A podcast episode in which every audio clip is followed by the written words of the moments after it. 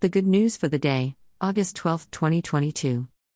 Friday of the 19th week in Ordinary Time, 417 Some religious leaders approached Jesus to ask a gotcha question Is it lawful for a man to divorce his wife for any legal justification whatever?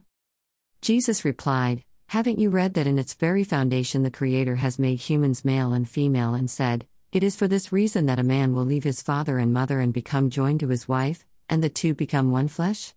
So, they are no longer two separate subjects, but one mortal flesh. So, what God has put together, no human being is to pull apart. They said to him, So, why did Moses give the directive that a husband has to give a written bill of divorce to his wife in order to dismiss her? Jesus said to them, Because of the inflexibility of your hearts, Moses allowed you to divorce your wives, but in the fundamental order of creation, it has not been so. I tell you, anybody divorcing his wife, there are exceptions, and marry someone else commits adultery. His followers pointed out to him if that is the case of a husband with his wife, it's better not to get married at all. He answered, Not everybody can accept this message, only those to whom it is given. Some people are just incapable of marriage because they were born so, some because they have been made so by others, some because they have renounced marriage for the sake of the realm of what is right. Anybody who can get this, let them. Matthew 19. This discussion of marriage and divorce is not simple. Pharisees, and many people today, want to simplify this issue into something absolute divorce is okay, or divorce is wrong.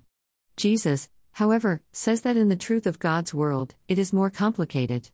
When God, and God is the issue that counts, has joined two in the realm of spirit life, it is a marriage involving shared maturity, understood and committed love, open to altering oneself into a new life altogether. It is not about the civil and social matter of divorce, but about spirit, loyalty, and what love really means. Jesus is asking us to see truth and love, the truth and love of God, when we look at love in our world.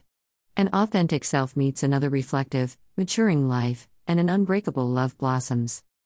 Yes, some people are born incapable of marriage.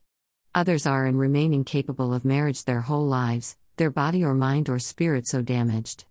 Still others are so in love with God, see the Song of Songs in the Hebrew Scriptures, that human marriage is not something they consider.